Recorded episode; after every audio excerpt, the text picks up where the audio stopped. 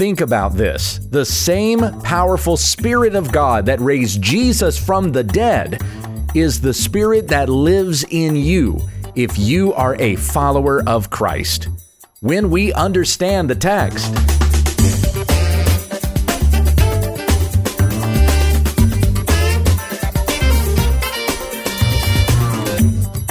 This is When We Understand the Text, a daily study in the Word of Christ for the sake of the faith of God's elect and their knowledge of the truth, which accords with godliness. Find all our videos and other ministry resources at www.utt.com.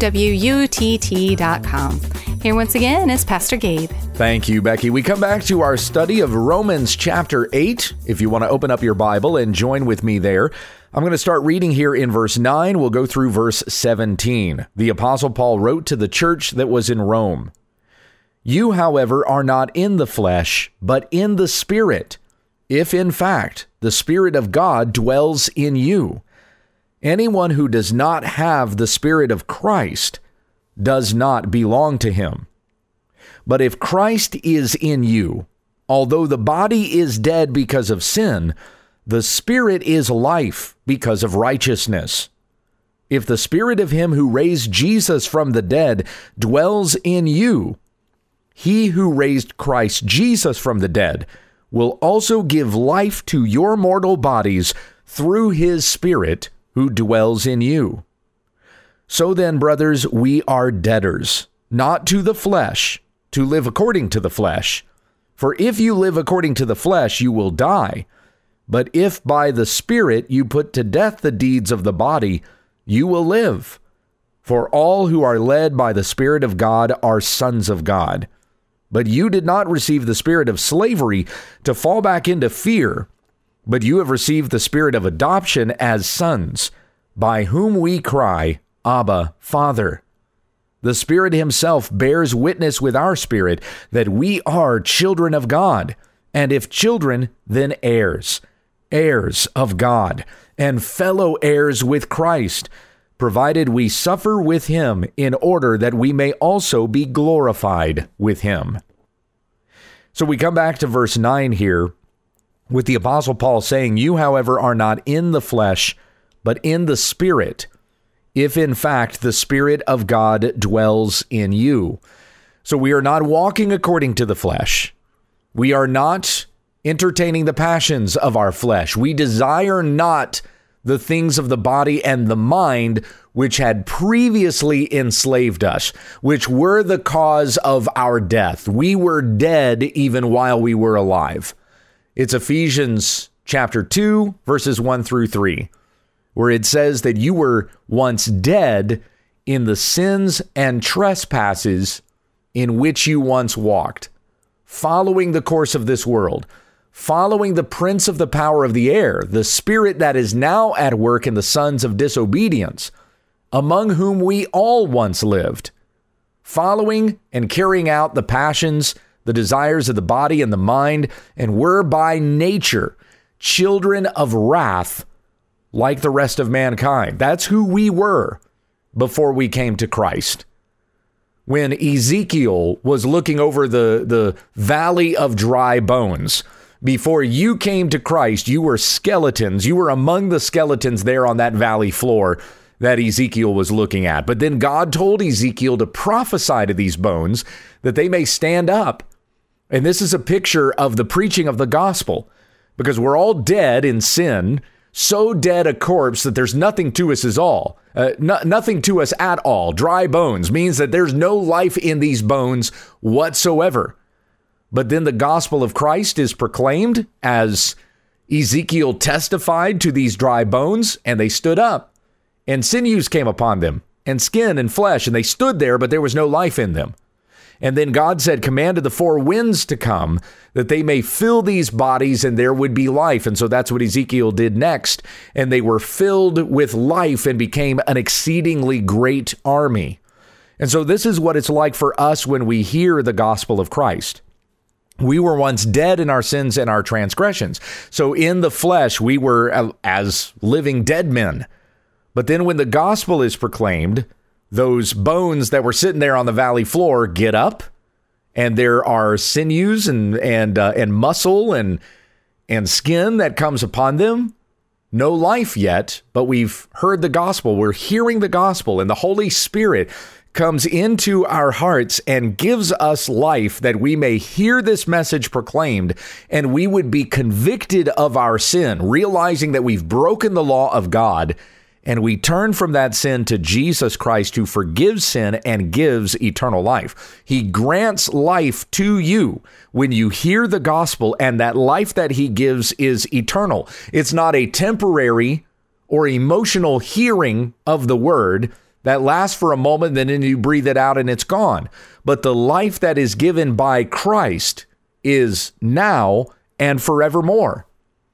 So the one who hears the gospel and turns from sin no longer lives according to the flesh, but in the spirit has been brought from death to life. And we who are in Christ, who have the Spirit of God dwelling within us, we are not in the flesh not in the flesh in the sense that we're enslaved to the flesh. Yeah, you're still a fleshly being. It's not like you became uh, a, a spirit ethereal form or something like that when you heard the gospel, but you're not in the flesh in the sense that you are no longer enslaved to the flesh. You have taken those sinful passions and desires and crucified them. You have put them to death. I have been crucified with Christ, Paul said in Galatians 2:20. It is no longer I who live, but Christ who lives within me, and the life that I now live in the flesh. Talking about how we're still in these bodies, we're still physical matter with living spirits, spirits that have been brought to life now by the powerful working of the gospel of Jesus Christ. The life that I now live in the flesh, I live by faith in the Son of God who loved me and gave himself for me. So we still live in these bodies, but as we live, we live by faith in the Spirit. We do not live according to the passions and, de- and the desires of the flesh.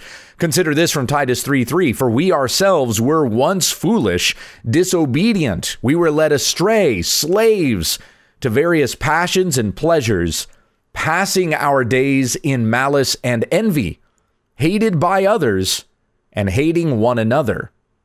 But when the goodness and loving kindness of God our Savior appeared, he saved us, not because of works done by us in righteousness, but according to his own mercy, by the washing of regeneration and renewal of the Holy Spirit, whom he poured out on us richly through Jesus Christ our Savior, so that being justified by his grace, we might become heirs according to the hope of eternal life. That's exactly what Paul is talking about here in Romans chapter 8 as well.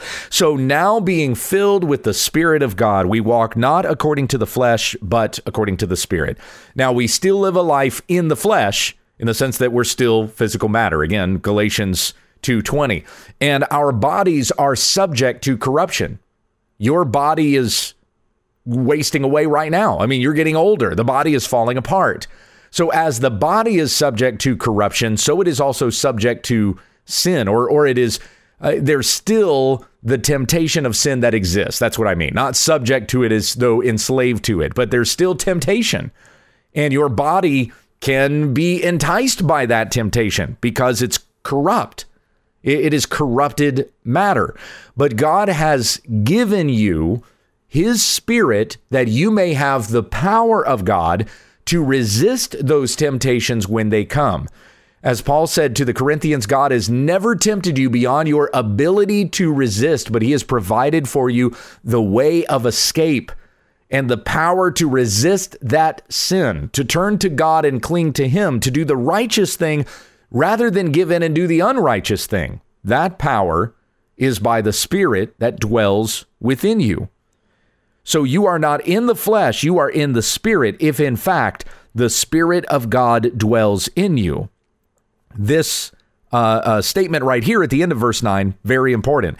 Anyone who does not have the spirit of Christ does not belong to him. You will hear it said by secularists and even many liberal Christians that we are all children of God. Every single human being that exists, has ever existed, is alive on the planet now, will ever be born. Every single human being is a child of God. Is that true? Well, Jesus said to some of the Jews in John chapter 8, You are children of Satan. and your will is to do your father's desires. Who are those who are children of Satan? The ones who do not listen to the word of Christ. If they do not listen to Jesus' word, if they do not follow him, they do so because they are not of the Father God in heaven, but they are of their father, the devil, which is why they do not know Christ and they resist Christ and they go their own way. So it is not true that every single human being is a child of God, unless you're saying that in the context of of uh, uh, of the imago dei that we all are image bearers of God. Every single human being has been made in the image of God. That is certainly true. In which case we are his offspring, as the apostle Paul talks about in the uh, the sermon that he delivered at the Areopagus in Acts chapter 17.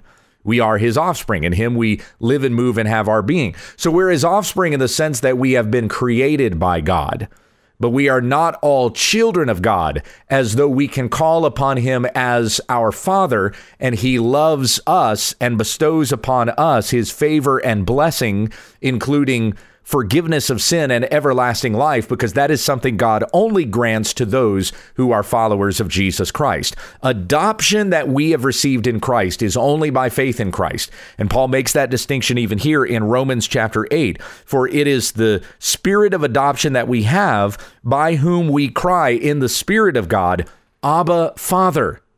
We may call upon God in heaven as our Father because of the adoption we have received in Christ and the Spirit of God who dwells in you. Anyone who does not have the Spirit of Christ does not belong to him. So Paul is even stating here that there are some who do not have God's Spirit. Those who are followers of Jesus have the Spirit poured into our hearts, as we read again in, in Titus chapter 3, uh, verse 6. The Spirit God poured out on us richly through Jesus Christ our Savior, so that being justified by his grace, we might become heirs according to the hope of eternal life. So those who are followers of Jesus have the Spirit of God, and we belong to him. We have the Spirit of Christ. Those who are not followers of Jesus do not have the Spirit of Christ and do not belong to God. So back in Romans chapter 3, we had read that there is none righteous not even one. Romans 3:10 None is righteous, no not one. No one understands, no one seeks for God. Verse 12 All have turned aside, together they have become worthless. No one does good, not even one person. Wouldn't you agree that repenting of sin and following Jesus is a good thing?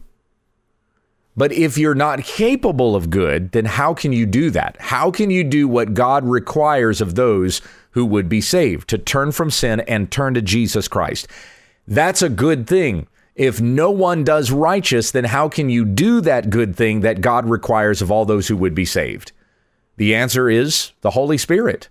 And again, that picture of the Spirit coming into those who hear the gospel that uh, that Ezekiel sees, that that uh, that vision that God gives him in the valley of dry bones. Jesus speaks about the same thing with Nicodemus in John chapter 3. And then you have in Titus 3 that God has saved us not because of works done by us in righteousness, but according to his own mercy by the washing of regeneration and renewal of the Holy Spirit, whom he poured out on us richly through Jesus Christ our Savior. This is such an important doctrine that we very often neglect and don't often speak about. It's it's very seldom taught in many churches, and this is the doctrine of regeneration. For you to be able to hear the gospel of Christ and respond to it, it requires regeneration. You could be standing and listening to an evangelist. And you've got an atheist friend standing next to you listening to the same evangelist. You're both unbelievers, but you hear the gospel, you're convicted of it, and you are cut to the heart and you want to repent of your sin, you want to follow Jesus, but your atheist friend who's with you is going, man, this, uh, this stuff is ridiculous. Hocus pocus, religious mumbo jumbo, belief in a sky fairy. Who would believe in such nonsense as this? Why were you changed by the hearing of that message, but he was not? Because the Holy Spirit regenerated your heart to hear it and understand it and be convicted of your sin and believe it. But the Holy Spirit did not do the same for the person next to you. Now, why? Why is that? That God has predestined some for salvation and others for destruction? We don't know. And that is only up to God. He is the one who has chosen for his own, out of his mercy and grace, those who would come to salvation. And it's always by the hearing of the gospel. Never let anybody think that just because God has foreordained from the foundation of the world those who would be saved, that we shouldn't be going out and preaching the gospel. This is the way that a person comes to salvation. The apostle Paul said in Titus 1 1 that he did what he did for the sake of the faith of God's elect. So he knows that God has elected some for salvation, but we don't know who that is. Our job, what God has required of us, is to go out and preach the gospel so that those who have been elected for this faith would receive this faith by the hearing of the gospel proclaimed and come to salvation because the Holy Spirit has regenerated their hearts to come to salvation. All of this is the gracious working of God. It is not by the work of any man, so that no one may boast. Ephesians 2 9. It is by grace you are saved through faith. And this is God's work. We also have it in John 1 12 and 13. And this goes right along with the spirit of adoption that we're talking about here in Romans 8. To all who did receive Christ, who believed in his name, he gave the right to become children of God, who were born not of blood, nor of the will of the flesh, nor of the will of man, but of God. We are born again, not by our own will, but by the will of God. And those who are followers of Jesus have the Spirit of Christ and belong to Him. Whoever does not follow Jesus does not have His Spirit and does not belong to God. And you will know those who belong to God by their fruit. The fruit that they are producing, the fruit of this regeneration, of this righteousness that has been imputed to us by faith in Jesus Christ. Paul goes on here in Romans 8:10, but in Christ Jesus, if Christ Jesus is in you, Although the body is dead because of sin, the spirit is life because of righteousness. You are still going to die. You are still going to come of an age where you will perish.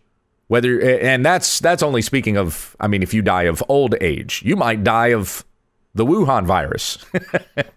uh, you could die of some sickness or illness or disease. You could die of cancer.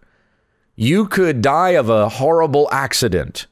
You never know when your hour is going to be up. I had just shared with some friends of mine recently about a story that I had read of a pastor who was preaching that very thing on a Sunday morning. He was telling his congregation, You never know when the Lord is going to take you, when He has set your limits. Because as it says in Job chapter 14, God has set our limits that we cannot pass, and He holds our days in His hand.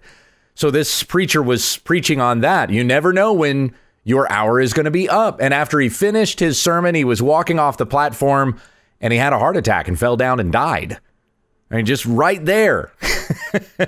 uh, after preaching this message to his church to turn from sin and turn to Jesus Christ now, and, and my friends had joked, boy, I bet revival just swept across that church right away. They were like, oh, Lord, please forgive me. Bring me into your kingdom that I may not perish without Christ. The body is going to die. Still, even though you have Christ who raises the dead, his spirit dwelling within you, your body is still going to die. Though the body is dead because of sin, and that, that's the effects of sin on creation. God having subjected all things to futility because of the sin of mankind. An argument that Paul is going to make coming up a little bit later on here in uh, in Romans 8. So, although your body is dead because of sin, the spirit is life because of righteousness. If you live according to your flesh, then you are going to be susceptible to all those desires of your corrupt flesh. But the Spirit of God has given life in you because of righteousness, the righteousness of Christ that has been imputed to you. And so you desire to do the righteous thing rather than the fleshly thing the unrighteous thing according to your flesh, that which leads to corruption and ultimately death. And as I said to you last week, Does the Spirit of God that dwells within you not have more power than the desires of your flesh? So don't ever fool yourself into thinking, well, I'm always going to have these temptations. There's nothing I'm ever going to be able to do about it. I guess I just need to accept it's who I am. And then you even start identifying yourself according to your sin. You would be claiming that your flesh has more power than the Spirit of God. And that's blasphemy against God to say such a thing. Don't ever give in to thinking that you cannot conquer these temptations. Paul is going to say here in Romans 8, we are more than conquerors through him who loves us. Although your body is dead and and uh, susceptible to corruption because of sin, the spirit is life because of righteousness. Is not life more than death? Verse 11 then. If the spirit of him who raised Jesus from the dead dwells in you, he who raised Christ Jesus from the dead will also give life to your mortal bodies through his Spirit who dwells in you. The same power that raised Jesus Christ from the dead is the power that dwells in you now, that has raised you from death to life, that you may walk not in dead, dirty sins, but in life to Jesus Christ. This is the Spirit of God in you by the wonderful blessing of God that has been given to you. He who raised Christ Jesus from the dead will give life to your mortal bodies, which which are dead, which are susceptible to decay and corruption and the temptations of this world. But you have the Spirit of Christ dwelling within you, that you may live unto Christ and not unto yourself. And when you die, your body will be buried in the ground. It may even become dust. Your spirit will live forever with God in glory. And then a day is coming in which Christ is going to return, and even that body that had been put in the grave is going to be raised again to life. It is going to be made glorious like Christ's glorious body, and then we will be forever with the Lord. How mind boggling it is to consider that the same Spirit who raised Jesus from the dead is the Spirit that brought you from death to life and now dwells in you. Do not underestimate the power of God in your heart to forgive you of sin and give you new life. Trust in Christ, and you shall live a life that is pleasing to God. Again, those who are in the flesh cannot please God. Back to verse 8. You, however, are not in the flesh, but in the Spirit, if the Spirit of God dwells in you. Heavenly Father, thank you for your Spirit. And I pray that today we are taking all those thoughts captive. We're resisting temptation. We're turning ourselves to Christ and living in righteousness unto Him. Lead us in your truth to the praise and glory of your great name. Amen. Thank you for listening to When We Understand the Text with Pastor Gabe Hughes. If you'd like to support this ministry, visit our website, www.utt.com, and click on the Give tab in the top right corner of the page. Join us again tomorrow as we continue our Bible study when we understand the text.